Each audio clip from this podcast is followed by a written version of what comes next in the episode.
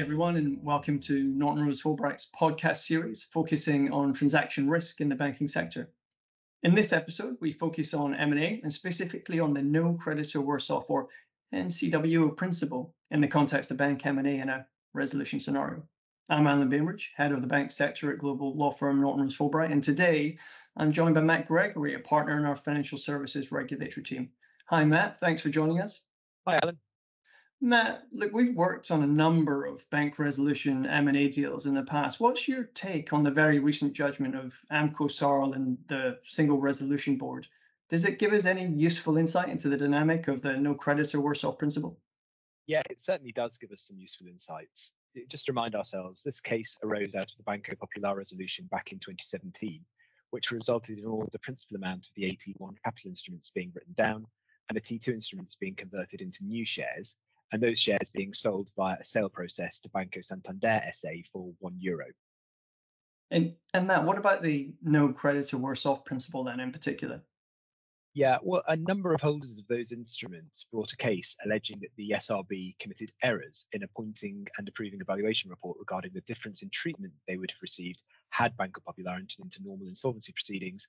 And as such, those investors have missed out on compensation that would otherwise have been due to them under the no creditor worse off principle. And Matt, what I think makes this case particularly topical is just the number of bank stress scenarios that we've seen in the market over the last 12 months. And, and we know that the no creditor worse off principle is a key dynamic for potential purchasers at a resolution. And let's face it, they're generally always banks. And, and when they're considering the risks associated with that type of acquisition, every time I'm working on one of these, the no creditor worse off principle is you know, often mentioned but rarely fully understood. Yeah, true. That's often the case. Although, provided the relevant bank purchaser is shielded from any potential liability associated with an award based on the principle, then it's it's perhaps more about understanding the risk of challenge to the overall process.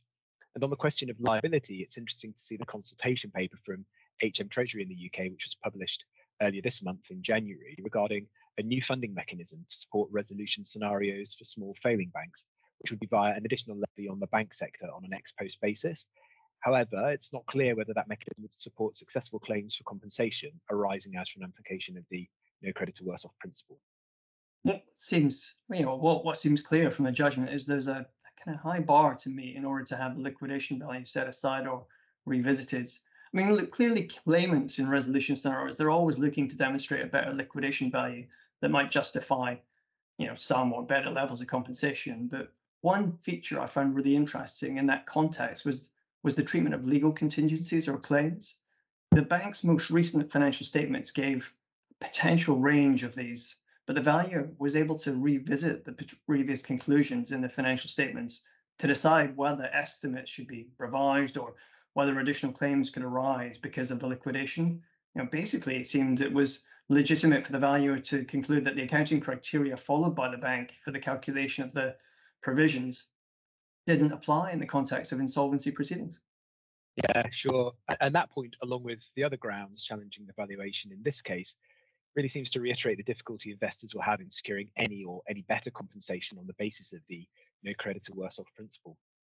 Well, listen, we look forward to seeing whether this case impacts how potential you know bank, bank buyers think about the no creditor worse off dynamic in a resolution purchase scenario. And yeah, as you mentioned, now let's see where HM Treasury comes out on its proposed funding consultation and whether that has any bearing on compensation that might become due to these types of beneficiaries in the future. Thank you, Matt. Thanks, Evan.